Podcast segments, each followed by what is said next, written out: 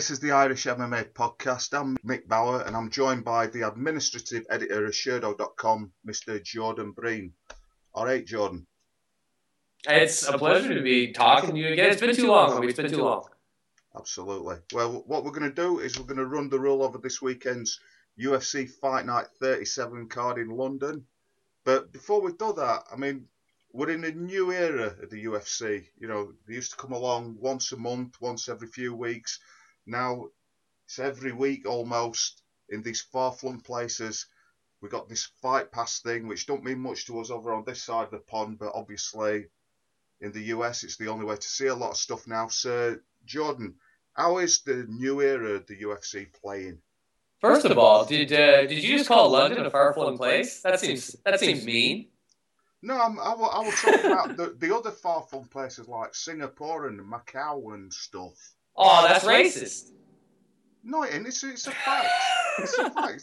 The globe just... the globe might be drawn wrong, as the West Wing pointed out to us, but it is far flung.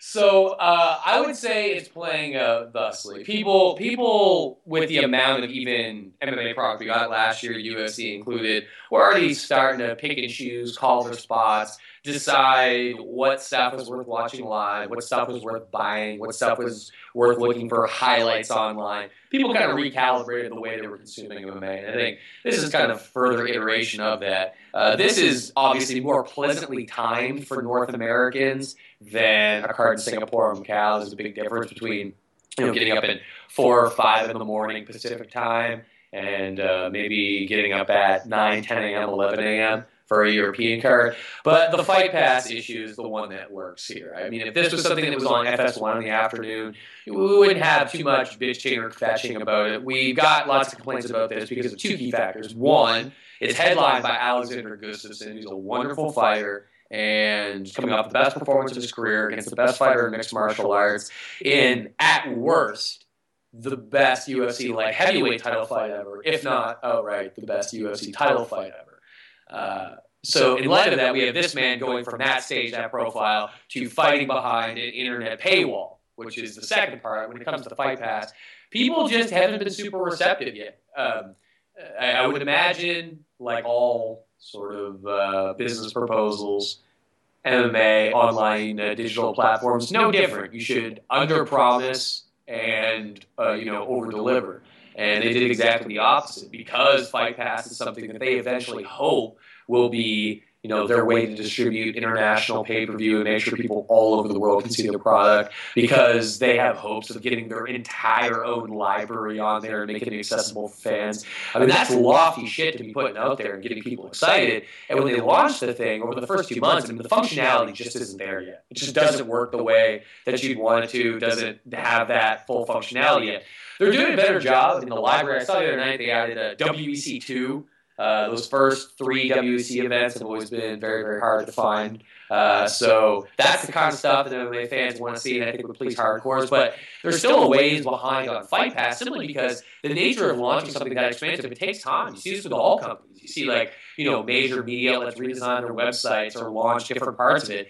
Uh, nothing in this world, this now, now, now, got to get it up on the internet, got to meet this deadline, got to get embedded advertising, all that shit. Nothing ever gets launched 100%. I mean, this is uh, a beta version, to say the least. So, uh, as for people's international consumption now, people I think are, are, largely turned off by the Fight Pass experience at this point in time. But if the UFC can tweak it over the future, who knows? Maybe people just become more receptive over time and become cooler with the idea of, yeah, whatever, pay ten bucks a month.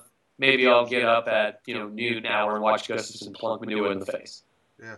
I, th- I mean, I think amongst what you could loosely call the hardcore fraternity, there was this idea that you had to watch everything. You know, like everything that the UFC did. You know, that's done that is over, isn't it? You know, and surely that's the UFC's plan. If you're putting on sort of 45, 50, whatever it is, fight nights a year, you can't realistically convince people that every one of these is worth watching. Exactly. That, that that really is it. Like that's the long and short of it. Like people people always um, draw these kind of like changing abstract lines for MMA. Like, oh, well, this is good isn't like super relevant, whatever. Well, there's a debate. You can debate whether or not like this guy will be a contender if he's going somewhere, if this guy's getting a title shot. But we're to a point in the UFC product now where it's there's no questions asked. You're watching a ton of fights that you simply know these guys will never compete in a relevant UFC fight. They're here for the sake of being here. They are bodies. They might last three fights, six fights, ten fights but these dudes, if they stick around, it's just going to be a testament to how big the UFC roster is now and how some guys can slip through the cracks and maintain their employment. So it is much harder to sell. I mean, I'm, I'm someone who, because I have to watch all this shit, I'm willing to look for a silver lining all over the place. And just over the course of this, you know, two months already, I'm watching so many fights where I just think, even if I wanted to believe you could somehow be in a relevant main card fight at some point in your career, I can't see it. And I'm watching dozens of these guys a month. Yeah, I mean, like surely, like the idea behind it, as far as I can see, is to genuinely spread the word because it yeah. don't matter about what quality a fight is. If it's on, uh, for us normally, it's like four, five o'clock in the morning. You're only going to get a real hardcore, and you look at the numbered UFC events that are shown on BT Sport. The prelims with not great fights on get a bigger rating than the actual like main event fights that people should be interested in. And you look at the European expansion, which this this was quite bizarre. I mean, Gary Cook, who as you, we talked about in the past, I am in awe of. I think he's a marketing genius and the man who'll take the UFC to the next level. It's like he came out in Manchester last year, and he talked about all these plans about we're going to this we're going to London, and he outlined all about London, Istanbul, we're going to Berlin, we're going to Stockholm. Talked about we're going to have these fixed places. Talked about titles and that, and it was like so they they got this fantastic plan in place, and then it's kind of like beyond this London today this morning they've announced uh, Berlin for May the thirty first but for this whole build up, there's been nothing else really mentioned. And then, like today, Gary Cooks talked about uh, they're going to Glasgow next year. They're maybe going to do different TUFs around the place, you know, like sort of UK and Ireland TUF. I think he talked about maybe a Russian TUF, which would be very exciting at the moment. Maybe if he did Russia v Ukraine, that'd really get some eyes on it. But it seemed like they had this rock solid plan but then it, it's kind of fizzled out again, and now we're coming up with some new stuff. It's just quite confusing. I think it's hard for them to some extent to, to book the European cards as easily as they want. Um, not only did interest in expanding all, all over the place and doing cards in Asia and pumping up the market there and whatever. Like like compared to Canada or compared to Brazil, they don't have like they can do a pay per view from Brazil. They can do a pay per view from Canada. It doesn't matter. They can put their biggest guns out somewhere that makes a strategic gate sense, or they can target a city or a market they haven't gone to, or whatever in North America or South America, and still sell it on pay per view. They can put guys who have pay per view points on the card. They're not going to get pissed off simply because of the time difference. It always makes a massive difference when it comes to. I mean, you're booking European cards and you want to say we want to hit all these big cities. Well, you want to hit a big city, you want to make a good impression, do like an 18,000, 20,000 seat arena. Like, who are you, like, how are you going to fill it up? Because realistically, if you're booking a European UFC card, you just have to hope that when they get a date on paper, there's just some half decent fight that makes sense, like Gustafsson and Manuwa in this particular case. Uh, you're not. You're, it's hard for Britain to get title fights. The only way I can imagine, like a UK card or, or a card uh, in in Europe getting a considerable title fight anytime soon, or like a marquee kind of fight, is if it's like a lower weight class thing or someone who's exceptional but just coming to prominence or something like that. You know, maybe you know Fox can run a card slightly earlier, and Demetrious Johnson can headline against Brad Pickett or something like that. We get a Fox card from England or something like that in the future. But outside of that, it's just hard to get like major stars and major fights to go on in Europe for a lot of the you know financial and incentive based reasons that I just mentioned. And because of that, it's hard to book like major arenas, make a big splash, really get in good with local sports figures and politicians and the kind of people that Zuffa normally canoodle with to make these things happen. It's just Europe gets treated like a kind of third class citizen simply because of how the UFC do business. Pay per view still matters in a major way, and really their domestic television deal is still what, what kind of binds them in this mold. Yeah, I mean, talking of television deals, the uh, the way the UFC does business, because on some levels the UFC is the slickest operation in town, you know, and you think, you know, those guys are like tuned into everything, but then like the TV deal, like in, in the UK especially, the, they went with BT Sport, which was an interesting decision. It was kind of like in another sports channel ghetto, like they've been in with Setanta, like they've been in with ESPN, that had got them nowhere. So they, they were locked into that. But BT, BT Sport, you know, to speak up for them, I've put a lot of programming on that ESPN never did, done original programming. And now with the European Middle East shows, we're going to have like John Gooden doing the commentary Dan Hardy with him, and some new announcer guy who all the blogs in America have been announcing as like some kind of famous person who nobody on this side of the Atlantic's ever heard of. This I, I don't can't remember his name. You know, I'm sure he's a nice guy and everything, but he's also announced as the is, is the announcer for the England soccer games at Wembley Stadium, and obviously that don't mean anything. I mean, you know, you don't have a you don't have somebody like Bruce Buffer standing at the end of the tunnel, like you know, and on on my left hand side we have, you know, that would, dude. people always wonder, to, you know, people wonder how you can spice football up for like a North American audience. Maybe that's what a North American audience needs. Maybe maybe Fox needs to get Bruce Buffer to do like you know, you show a Champions League game or a Premier League game. Maybe they need like a Bruce Buffer like figure. Yeah, but uh, they've like sort of done that, but like sort of just this last about 10 days ago, they've announced that this card is going to be live on Channel 5, which is a free to air network all over Great Britain.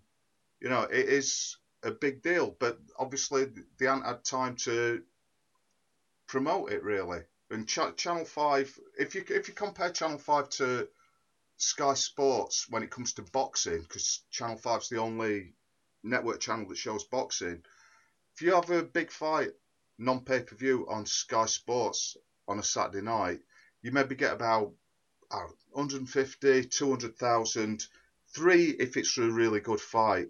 Channel 5 put on James DeGale fighting somebody at the Blue Water Shopping Centre and get nearly a million. They put Tyson Fury on, who obviously I'm sure you love as much as we love. You put Tyson Fury on, you get you're getting like a million and a half, no problem, you know. And this is just because it's free to air. It's on at a decent time. So this, if they'd had longer time to push it, this could be a really big deal. It'd be. I'm going to be absolutely fascinated by the viewing figures that he gets on Saturday night. Well, I mean, the fact of the matter is, you can't underestimate network television in other countries. Like, I think network television always sounds good, but in North America, people can lose sight of the fact that even in places where there's more channels available, there's still like large stretches of the world where a lot of people just rock to network television. I mean, North America is kind of gluttonous with its appetites for television and cable. Even even if you're the kind of person who's like, oh, I hate my cable package, it sucks. You probably still have like 60 to 100 and something channels. You know what I mean? Like it's it's absolutely crazy. Um, there's large, vast stretches of the world where a network television deal simply means that like people are choosing between like three and 23 options, if not less, and you're going to be one of them. And also, uh, I think it's nice for the UFC to be on network television in places where, and correct me if I'm wrong on this, uh, as, a, as an interloper and an outsider, but you, you Brits, you actually like watch television on Saturday night. Like, isn't Strictly Come Dancing and shit on Saturday night in Britain and stuff? That's Strictly Come Dancing and the X Factor. Uh, yeah, so like the, the biggest shows on TV yeah, so like shit people care about. Um, yeah, so you actually have like a culture around watching TV on Saturday night. Like Saturday night in North America, uh, I, am a 26 year old man. You asked me about, hey, what uh, what's Saturday night television like in America?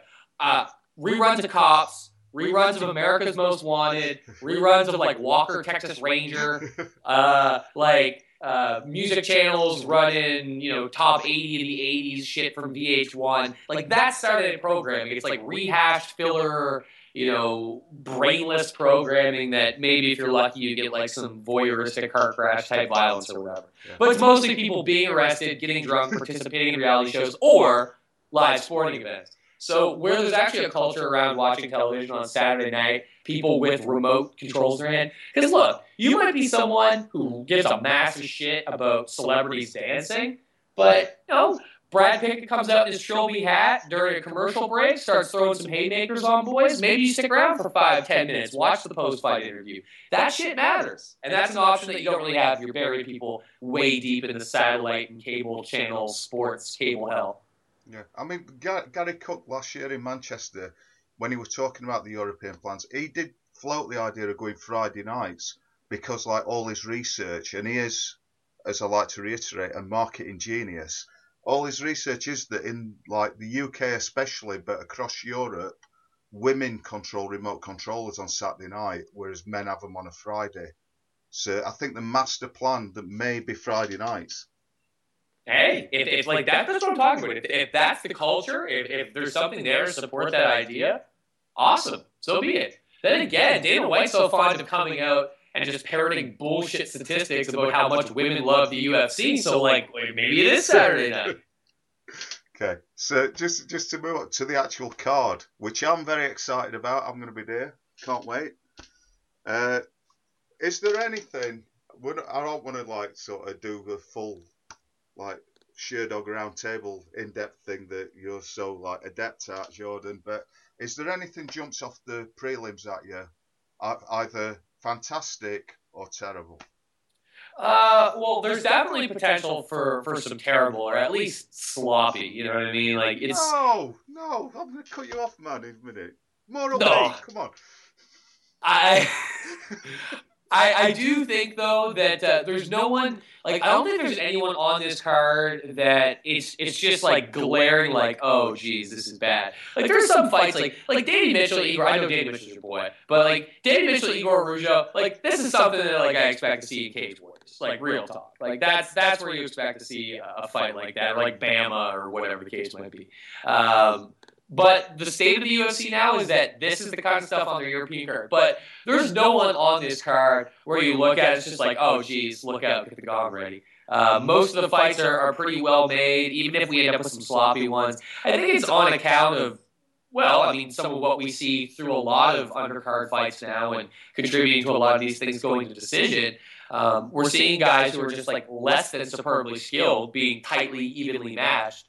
Sometimes it doesn't look super appealing. But I do think a lot of the undercard has, you know, shit you can get hyped up about. Um, Luis Gabno, Phil Harris, no reason that shouldn't be particularly exciting. Roland Lorm, Dave Grant, both really good grapplers. Should be a, a, a joyful fight to watch, however long it lasts. Get a Luke Barnatt cameo. Gunnar Nelson, I think, is obviously the, the height of all of that stuff. If there's a fighter to care about on the undercard who could actually really push it, be a serious contender, Des Lane, the kid's the one but he's such an enigma, wrapped in a mystery, wrapped in a riddle, wrapped in whatever else that uh, I don't know. You kind of got to cock your head sideways and really uh, peel your eye a little bit. Yeah, I mean, like Danny Mitchell, Igor Araujo. It's like last time I, I seen your man here go. I think it was last time he fought in Britain. He were on uh, it when Cage Warriors did a collaboration with M1 in Nottingham, and Jimmy Wallhead just absolutely destroyed him in about a minute. And like I know he's got like a fantastic record since then and all that, but you know when, when you see something like right in front of your eyes and you see the horror of the beating and that, you know, it, it sticks with you more. You know, rather than watching it like you know on a 26 inch, 40 inch screen or what have you, when you're actually getting the like snot flying into your face often when they're getting like grounded and pounded to death, it sticks with you. So, uh, you know, I think he might get steamrolled. I, I, I know Danny, like I, as you say, I know him. I've like spent some time up at the gym with him and stuff, and he's hyped up and he's like, he's so into his mantra that he, he's been doing. He's like, I'm sick of these boring undercard UFC fighters who are just trying to get a W to stay on the card.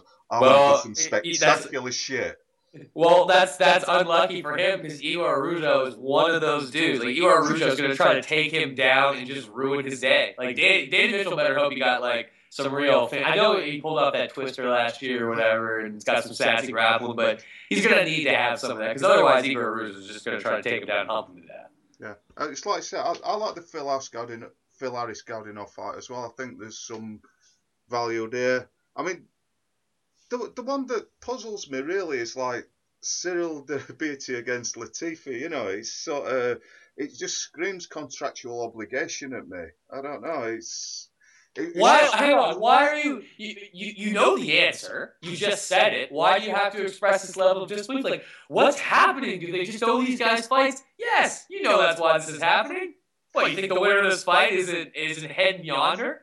The winner of this fight isn't getting ready to be in a reserve fight of a Bellator tournament.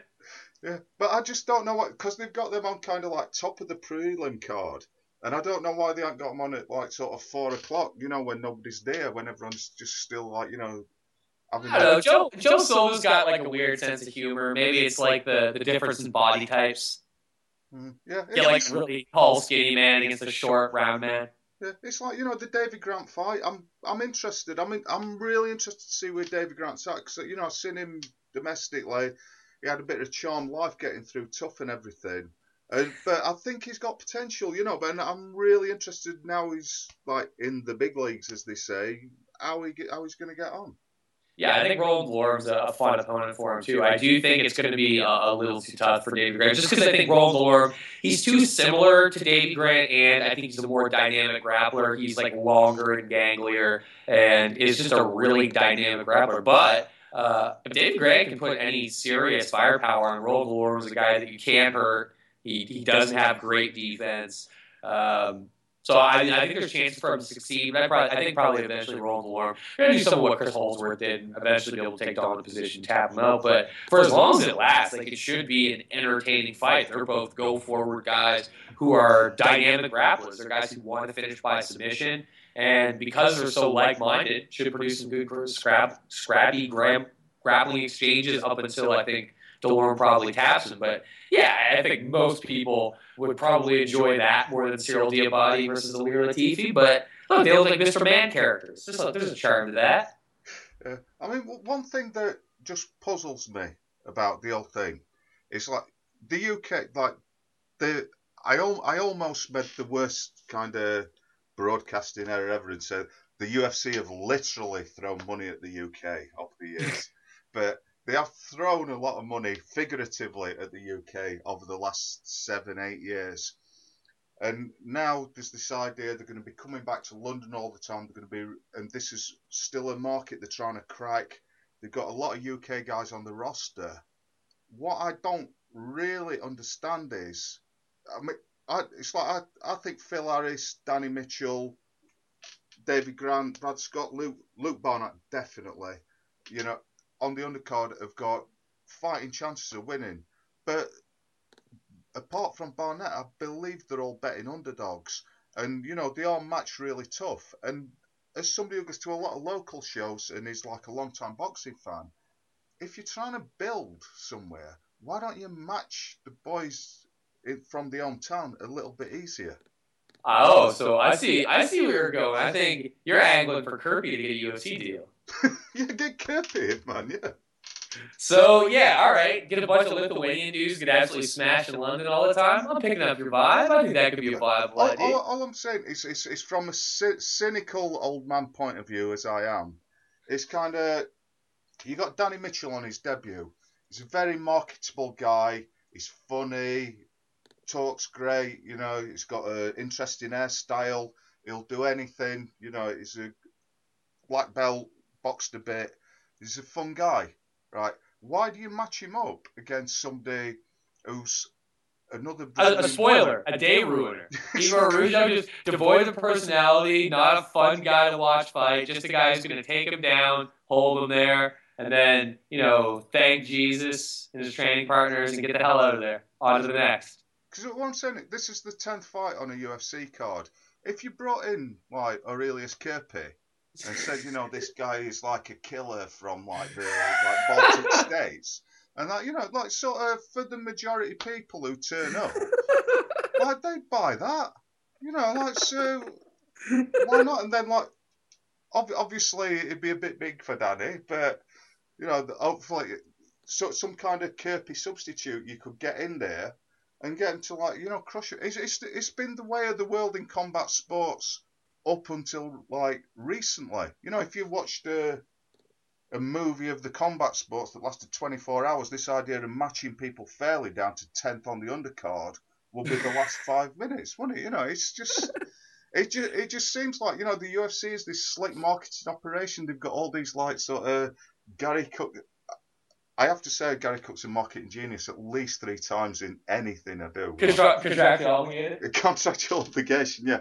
So you've got Gary Cook and and his like underlings, and they're like sort of you know he's just been on Talk Sport just before start talking to you and all that, and he's like you know doing his uh, talking his mid-Atlantic accent and saying his cliches and being a bit cagey, but just pushing forward this idea that this is the sport of the future and everyone's getting involved in that, and then he's got his like home roster who everyone's going to be cheering for, and there is a chance. I mean, I like I say I quite fancy the home guys in a lot of the fights, but there's every chance they could lose. Whereas we're a bit of cheeking and tweaking and a bit of cynicism and a bit of just traditional combat sports jiggery pokery, you could have the crowd on the feet and all warmed up for the main card, all waving flags, singing "Land of Hope and Glory" and all that business. I'm not going to disagree. I, I and mostly I'm not going to disagree because I mostly agree with you. I think the problem is the UFC like they have to choose a thing. The fact is, if they if they went like full bore, transparent, look, we're trying to build this. If they made their cards look like a BAMMA card, probably get the crowd real lathery and they can more effectively build guys. The problem is he doesn't have that model, and so they try to stay away from it. Um, people, the idea, the assumption is that people all over the world want some combination of big fights and seeing their countrymen succeed. And so the UFC try to kind of tailor it that way. The fact is, that's not viable everywhere. There's not really enough great British fighters to have well made, well matched cards where a bunch of British guys are going to win. There's just not that many, plain and simple. So if, if they if they got honest about it and they did like a Gustafsson Manuwa type fight, and then the rest of it was like, uh oh, here comes Tom Kong Watson. He's about to beat up some poor Latvian guy. I I think that'd be a decent idea.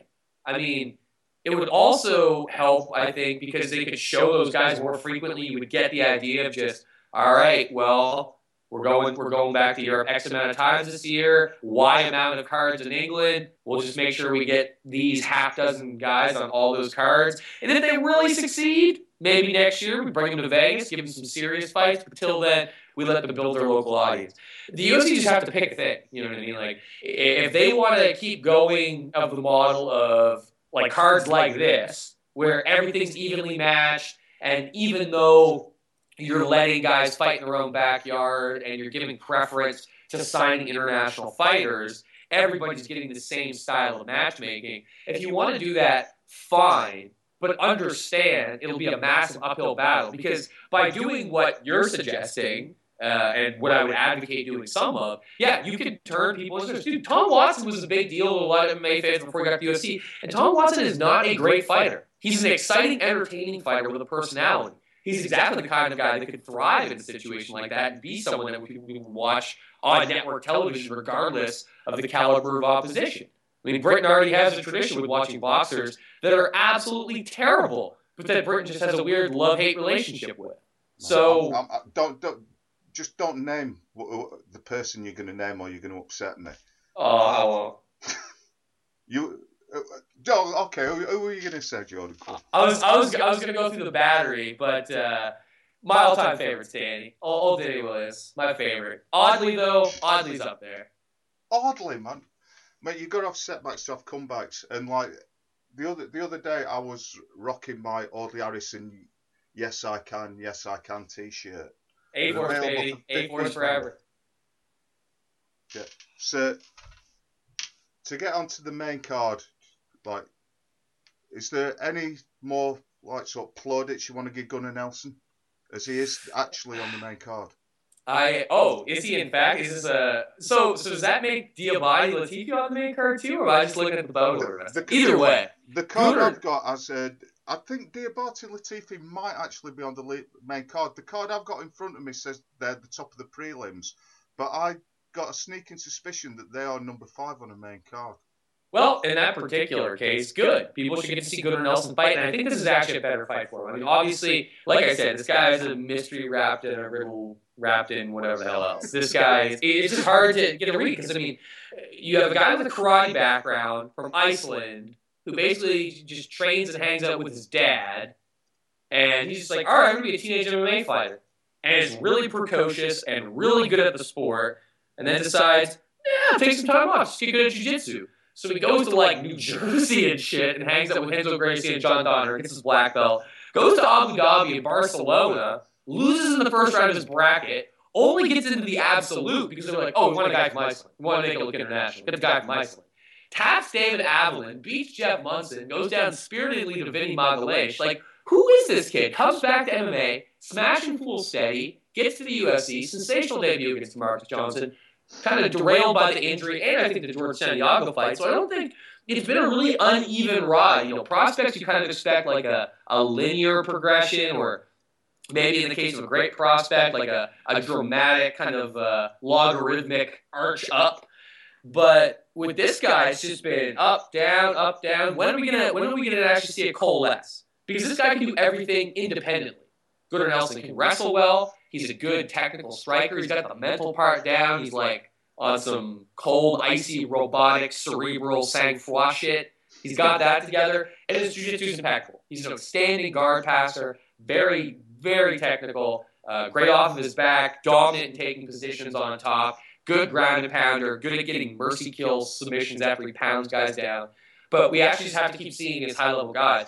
Omari Akhmedov, I think, is a good look for him, though. Uh, the last fight out, um, not even just mentioning you know, the injury issue, but uh, George Santiago is a tough look for Gunnar Nelson. That's by far the best guy he faced. But considering that Gunnar Nelson, I mean, his MO is that he wants to get guys down, pass their guard, ground and pound, dominant position, look for uh, a submission. George Santiago is a tough guy to do this. George Santiago's got some problems as a fighter, most notably the fact that he has an atrocious chin.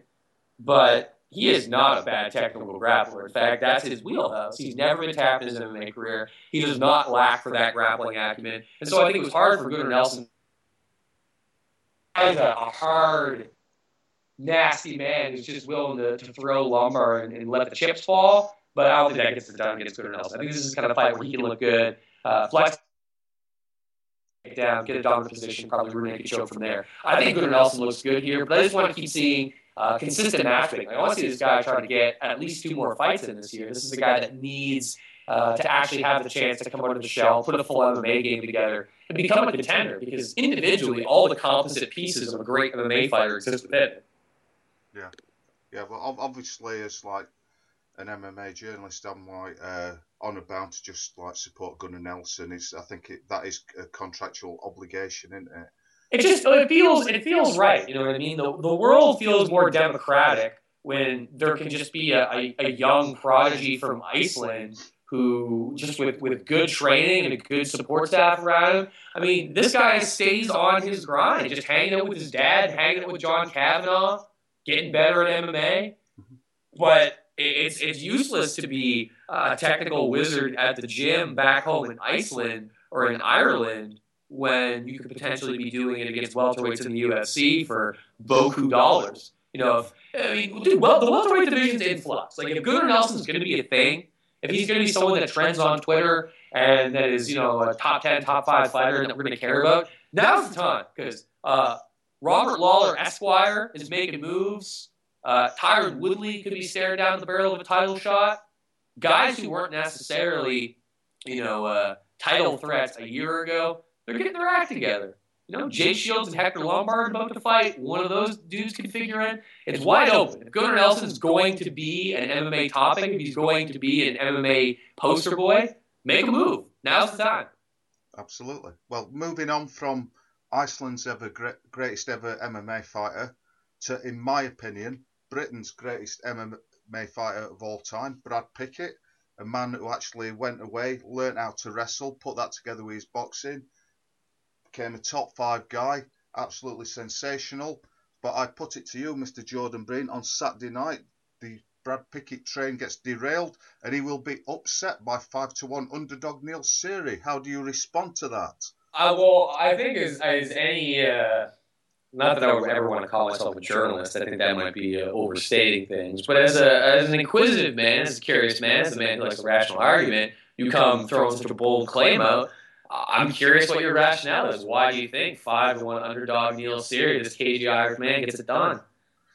It just, if I came to this fight completely blind and I didn't know that Brad Pickett was a guy who'd spent such a long time at ATT building on an already impressive striking background to become a very good wrestler and become a guy who, if he continues at the same rate, and had not run into Barao, could well have become bantamweight champion of the UFC. And if it all works out for him, he's very highly touted to become flyweight champion. It just looks to me on paper, you're a 35 year old guy, and like you used to fight up at featherweight, and now is the time that you're going to be fighting down at flyweight. You know, it's like as an old boxing guy, it's like in boxing terms, if there was somebody who started their career almost as a welterweight and then sort of in the twilight of their career, they decided to start fighting, you know, like featherweight. That's this is just insane. This cannot work out. He always looks very taut on the scales anyway. I think that if he makes weight tomorrow and like he's a professional guy, he's been at it for a long, long time, he will make weight. But I talked I talked to Neil Seery in Dublin last uh, Friday. He was very confident. He's a natural featherweight.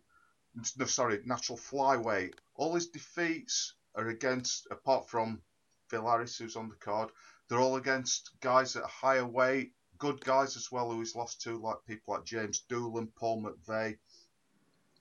He's a solid flyweight.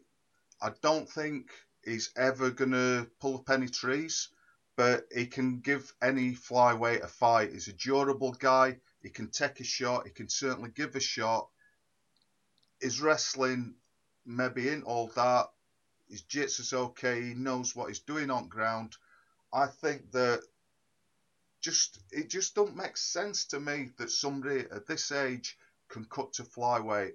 And if you just look at it from a betting point of view, if you've got a solid flyweight against somebody who's doing it for the first time at this age, and you put in all the factors, uh, Neil Seery's hard to stop. So it's like you know he's, not going to be able to come out and blast him out. Even if he takes him down, I don't think he's going to pound him out. Seery's too smart. Is Brad Pickett going to have anything left in the tank after we're like five minutes into a fight, after we're ten minutes into a fight, or is he going to have the punch resistance at this? There's so many question marks next to it. I have to go for Seery. I co-sign with all of your worries and anxieties. I just don't. It's done for years, just taking fights with, hey, like maybe someday I'll make the UFC. Do as often as I can, let the chips fall. Uh, good for him, kudos. But uh, I, I still think that Pickett gets it done. If Pickett looks bad, I made the comparison on my Sirius show uh, yesterday that if it went bad for Brad Pickett, it probably looks something like Rich Franklin, Jorge Rivera, where the first time Franklin cut to 85, people just expected him to roll over Jorge Rivera. And because Jorge Rivera was tough, workman like, he put up, you know, a good 13 minutes of resistance and made it tough for Franklin, maybe took a round off of him. I can see Neil Seery having some success in the fight, but the thing that hurts him here is if Brad Pickett comes out, looks sluggish, and the weight thing, you're right, it's the, the biggest issue. People naturally get heavier as they get older.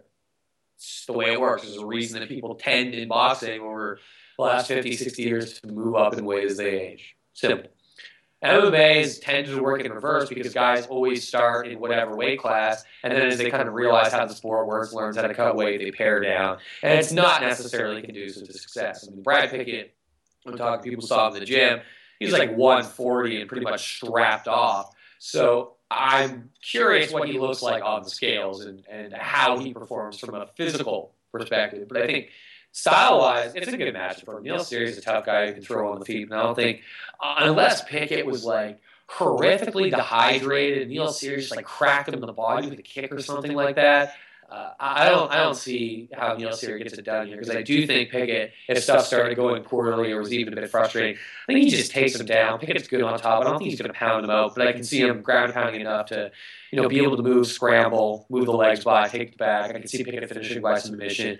Um, but bare minimum, I think he just grinds out on top. Even if even if he doesn't look good, gets tired, and is kind of struggling at finding his flyweight legs, I think the wrestling is still enough to insulate him from anything that Seery has to offer. He should clean up that way.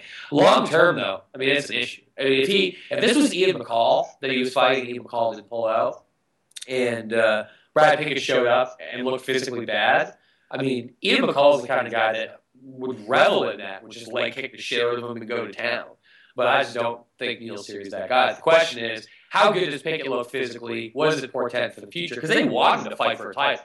Mm-hmm. They don't. Yeah. They have no one at flyweight other than John Dodson, who they can have fight Demetrious Johnson and has any level of buzz. Now, Dodson already fought and lost. Hell, Pickett actually fought and won. Ruined his WC debut. I had money on Demetrious Johnson. Brad Pickett ruined it for all so there's a so there's definitely a, uh, a natural built-in heat there that I'm sure they'd love to push. Fact of the matter, at this point in time, and again, we'll see what he looks at flyweight, but I can't imagine a flyweight Brad Pickett beating Demetrious Johnson. In fact, I can see a flyweight Brad Pickett getting stopped by Demetrious Johnson the way both men are proceeding. Okay, right. Uh, Michael Johnson v. Melvin Guillard is a fight that puzzles me. Wait, don't puzzle me, but Rob, Ross Pearson got hurt. Where's where's the puzzle? yeah, but why why did there have to be a rematch with the Ross Pearson fight anyway? Because it was it was inconclusive. We didn't get an actual result. We got to do it all over again. Okay, yeah, and it was such a like crucially important fight to the pecking order of MMA. We none of us would have been able to sleep without knowing who wins between Pearson and Guillard. So that had to be a rematch. Okay, I'll get it now. Right, I've got it. So. So, so what would, it, what, what would your better idea have been? So, let's say Ross Pearson wouldn't have got hurt, and he got a different opponent on this card. Who, who should Ross Pearson have fought? No, I mean, like, it's it's not necessarily about it, but like the, the way it was sold is like you know there has to be a rematch. This has to be sorted out. And you know, I'm not I'm not saying Guillard v Pearson in a fun fight. You know, that's why we're booked in the first place. See, I, I think I think this is just like a uh, this is a difference as men. Like I'm one of these dudes. Like I don't let people quit risk. Like when risk gets down to like risk is fun when there's six people. It gets down to two. Every turn takes an hour. You're just trading armies back and forth. It's like attrition. It gets boring. I don't care. I make people roll it out. I don't give a damn. You're gonna finish that board game. I finish. I finish. I finish when I start. I like resolution. I, I want. I want to know. I, and you know what? I'll go one further. I'm going to be mad if Melvin Guillard wins and they don't remake the Ross Pearson fight again. In fact, I will. I will go so far as to say I want Ross Pearson to fight the winner of this regardless. This is this is this is this is uh, a, a title eliminator for the Ross Pearson title. Who wants it? absolutely. I mean, I'm, I really, I really, it's a, it's a fight. I've really, I've looked down the card. I can really sort of get into a fight, break it down, talk about it. Really, Michael Johnson v Melvin Guillard, it leaves me cold. I don't know why. You know, like Melvin Guillard's obviously an exciting guy. You know, Johnson's like sort of in many ways a tougher opponent than Pearson, but it just doesn't raise my hackles at all. No, I can, I can, I can kind of get that. I, I feel where you're coming from. I think with Michael Johnson, part of it is that there's just like a guarded optimism because sometimes the guy looks like a million bucks, and you're like, oh, this guy's got his shit together, and then sometimes he comes up and you're like, wait, what? You, you let Reza Madadi tap you like that? But like you let Miles, you let Myles Jury take you down like 20 times. You lost every single round. Like, what are you doing, dog? So like, you just never really have a sense what you're gonna get with Michael Johnson. Melvin Guillard Melvin Guillard is uh, predictably unpredictable. Mm-hmm. Michael Johnson's unpredictably unpredictable. Like we we know we know what modes Melvin Guillard has. You know what I mean? Melvin Guillard, if he wins, he's going to go out. He's going to land a big time straight punch or a big hook or a big uppercut, and he's going to follow up with fire, or he's going to land a big flying knee and follow up with fire. We know what a Melvin Guillard victory would pretty much look like. Likewise, if Melvin loses, we know he's going to get clipped, fall down, and get swarmed on, or we know he's going to get clipped, fall down, and get tapped. You know, maybe if he's in like old school Melvin, Greg Jackson, Mike Winkeljohn mode, maybe he circles away for a while and tries to win a bullshit decision. But we pretty much know all the modes we're getting with Melvin. I mean, Michael Johnson, I, I just I just don't know. I, I think I think he's got all the chances to stop Melvin. He hits hard enough to, to locate him, tap him, and follow up. He can do some good ground pound on Melvin. He can keep him down, although Melvin's very good at getting up off the ground. More importantly, if he takes Melvin down and Melvin tries to scramble, he can take his back and tap him. Michael Johnson's a good positional grappler. He's good in mount. He can take the back. He's a decent finisher that way. Uh, Melvin, because he's so quick to jump up, because he turns his back when he does it, he's a guy you can jump on, tap to a million times. I would not be surprised to see Michael Johnson finish him at all. But I agree, in spite of the fact that we're basically forecasting, like, oh, kind of anything could happen. Either guy can get a stoppage. It isn't a fight that kind of makes your soul sing. Yeah. And now to, to the main event, the one that's been like sort of trailed for months and months, and another one that I find puzzling puzzling in many, many ways. As Alexander Gustafsson, as you said, who were in the greatest light heavyweight fight of all time, possibly the greatest fight of all time against Jon Jones, just waiting for his rematch with Jon Jones, and he's fighting uh, Jimmy the poster boy Manuwa. Uh, what I'm fascinated to hear your take on this, Jordan. I'd like you to go first on this because, like I say, I'm puzzled by it. I, I, am guessing I know why you're puzzled by it. I like the fight because it's like it's no. it's a good. Well, okay. See, I'm of two minds. It sucks for Jimmy Manuwa. Like play, play it simple because to, to, what we talked about before, you're trying to flesh out a European market. This dude's the poster boy. He was the homie for uh, uh, which you call whatever. UCLA. Dave O'Donnell's, yeah, UC, whatever the hell. Um, old old cage ball. He was he was the face of cage ball what was that thing called? Cage Ball, Ultimate Ball. Ultimate. He was the Ultimate Ball FC king, and uh, so like I understand why it would totally make sense to, to let uh, Jimmy Manuwa be the second to last guy on the card and let him plug someone half decent and probably cause them some kind of bodily injury by punching them, which is a rare, unique talent that he has. However, this to me is still in, in the larger span of things, just the overall 205 pound food chain, the overall MMA uh, ecosystem. It's a good, honest showcase fight. Um, it's a tried true boxing thing that you know you, you got a rematch. You don't always have to do that immediately. I know some people favor the immediate rematch. Fact of the matter is, Glover is a good, honest test for Jon Jones. That's a legitimate title defense, even though Jones is probably going to flaunt him. Likewise, Jimmy Manuwa deserves to get into a big fight. He's an undefeated puncher who's earned his keep in MMA, and the dude's not getting any younger. He's in his mid 30s. So if he's going to make a move, again, the time is now. Now, do I think he should be sacrificed up to Alexander Gustafsson to be that tune to fight? Knowing that he's a guy that they could potentially leverage and make a more interesting commodity for a British market, for a Euro market. No, he's not ideal in that way.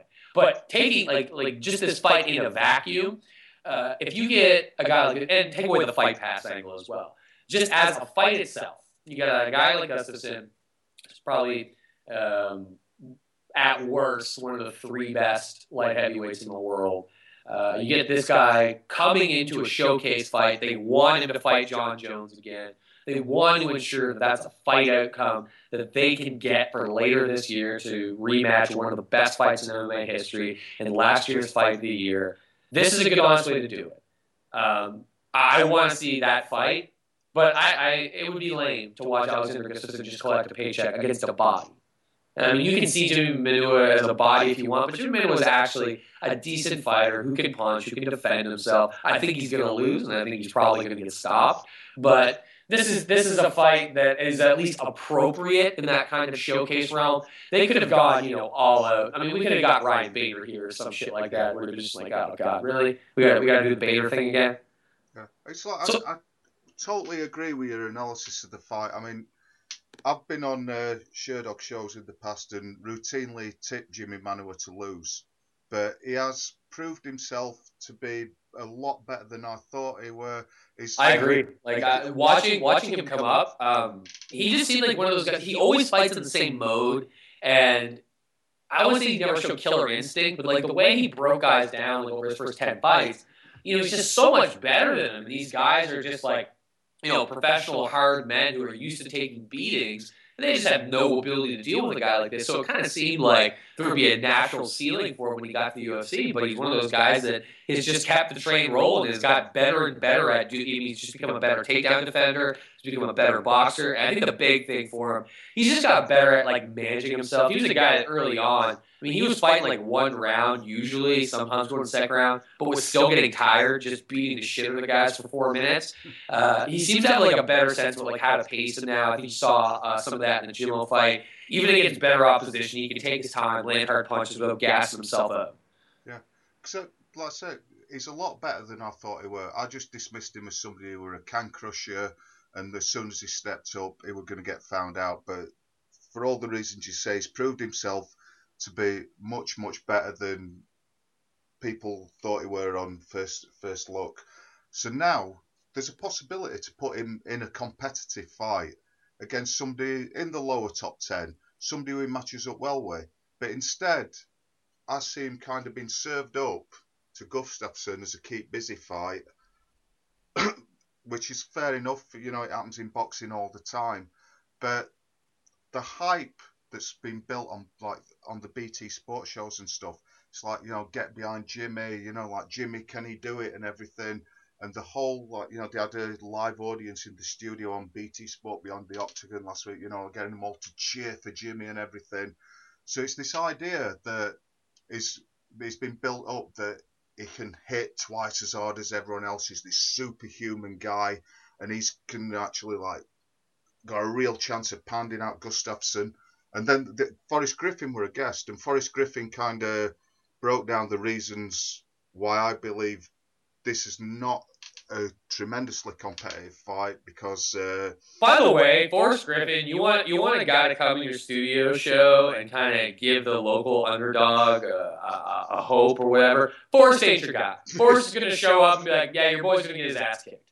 yeah, but that was pretty much it. You know, he, he, referred to like you know the wrestling exchanges in the Phil Davis fight, you know, and like sort of the Jon Jones fight aspects of that, and just like you know pointed out Gustafsson's wrestling, the fact that he can take a shot, you know, and everything, and just broke it down. And then it just kind of moved on to the next person. And we're like, "Whoa, Jimmy! Yeah, woo, Jimmy! Yeah, Jimmy's going to get it done and everything." You know, and it, it were everyone who took Jimmy were getting a big clap and that. And then Forrest sort of Get a very intelligent breakdown uh, why he thought Alexander Gust- why he thought Jimmy were a good guy, but why he thought Gustafsson was, you know, and it's a fair point of view, seeing as he has just sort of fought five rounds, which many people thought he won against somebody who a lot of people believe is the greatest mixed martial artist of all time.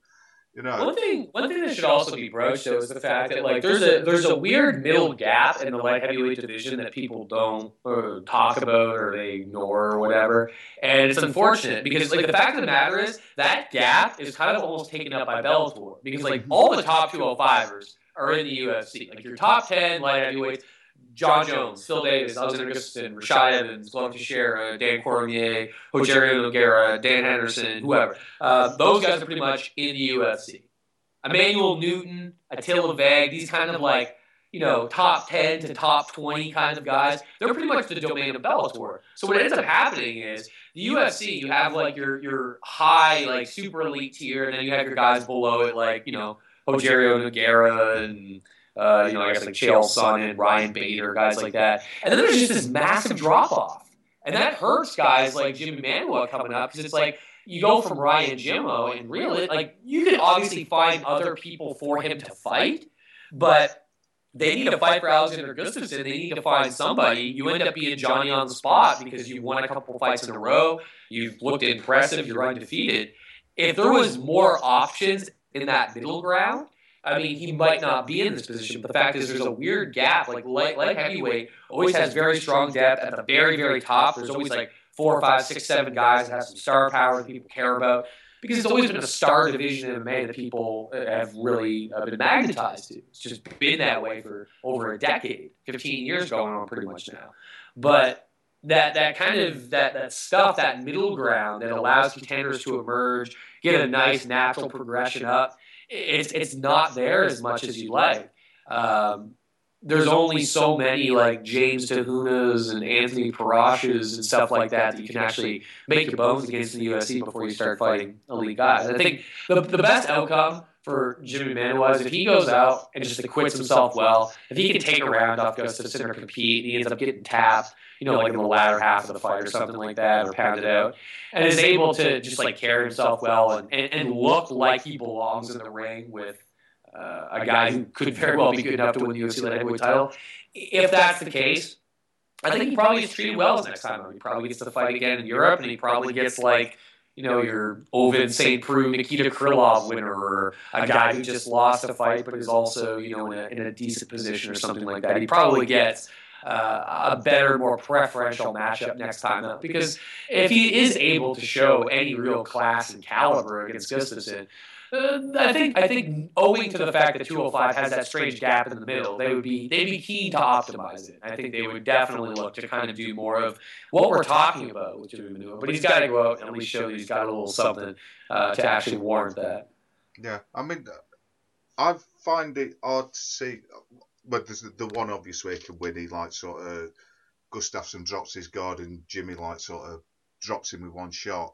But I really don't see that happening. As you know, Gustafsson, as we say, is like an elite mixed martial artist. He knows what Jimmy's got, and despite all this like talk of superhuman strength, is surely going to be able to deal with it. So I can't see anything but a Gustafsson win. But I, I just, I think that Jim is going to do okay. I think he'll get through a round or two, and so I, I sense I sense it'll be like frustrating for him to some extent because he's he's a, a well built 205. He's a thick guy, yeah. but he's not like long and rangy, and he's a tight puncher. Like he's a guy that throws a lot of hooks, uppercuts, doesn't have a super long jab. Gustafsson's big, he's long, he kicks, he jabs. So I suspect the feeling out process might actually be fairly problematic for Jimmy Manuwa. We'll actually get to see pretty quickly like what he's made of and how he's going to attack us. Things. I suspect that'll be the big hurdle for him to overcome if, if Gustafsson could just start moving around and doing his thing instead of takedowns, it could get bad fairly quickly. So I'm curious in seeing uh, how the poster boy exactly approaches the stand up, since I think that figuring out process will be pretty difficult for him and at least put Gustafsson in the driver's seat pretty quickly. Yeah, I'm curious to see. So there's rumoured to be two and a half thousand Swedes coming over to London for the fight. And I'm, I mean, I'm just, I, I would anticipate such a thing. I mean, when he fought Jon Jones in Toronto, there was hundreds of Swedes there. They got disposable income. Yeah, absolutely. And obviously, like in uh, the Swedes are the only people who come to London and think the beer's reasonably priced. You know, like so, geez, you go to Stockholm and it's just ridiculous. You know, like sort of you like hand over a wheelbarrow full of notes for a thimble for a, full of ale. You know, it's terrible. So I'm I'm quite sure a fuel come over, but you just never know, do you? When it's like the hype machine and thing, it's like you know he's a national hero in Sweden, and like you know he's are thousands of people are going to come and see him, and like you know maybe it's just going to be like one or two. You just never, never know.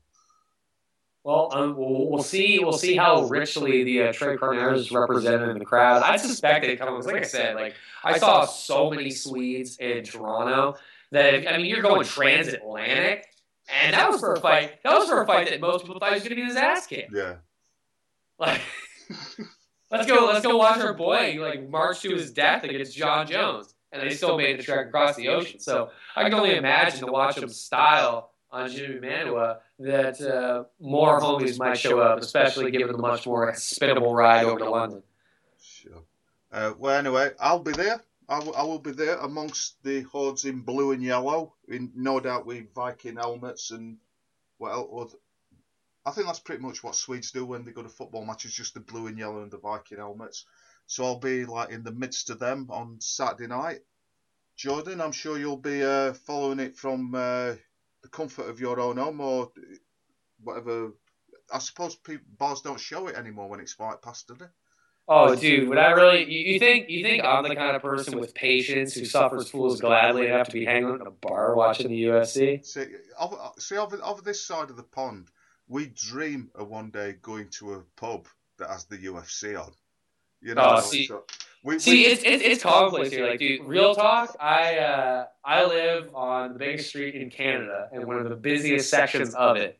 And across the street from me, directly across the street, there's an upscale sushi bar that always has UFC posters and always shows UFC. So you get the shit all over the place here.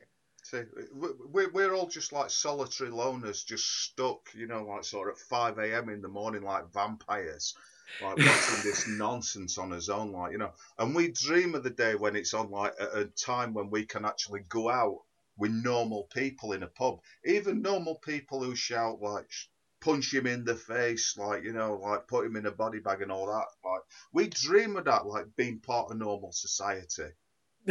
I uh, I can't imagine what it's like to, to be a hardcore. Like you know, out there somewhere, there is some dude in Hungary, Russia, Hong Kong, Philippines, Mongolia in a yurt with a weird Wi-Fi connection. Somewhere, there's people all over locales that have seen like the last bazillion UFCs live, or if they've missed any, have missed very few. And uh, those people, I'm just thinking, don't you have any other hobbies? Like, what are you doing? Why? Why? Like that's that's really to, to bring the conversation full circle. The UFC schedule is such now that like if you want to still enjoy MMA and keep your sanity as a person, you just gotta skip a few, or at least parts of cards. You know what I mean? Absolutely. Well, I'll, I'll be there with normal people. Like I think there's going to be about 15, 16,000 there in O2 on Saturday night. You'll be holed up in your bunker watching it on your whatever you watch it on. But thanks a lot, Jordan. You've been like fantastic guest, and uh, cheers, mate. Always a pleasure, sir. Enjoy yourself in London.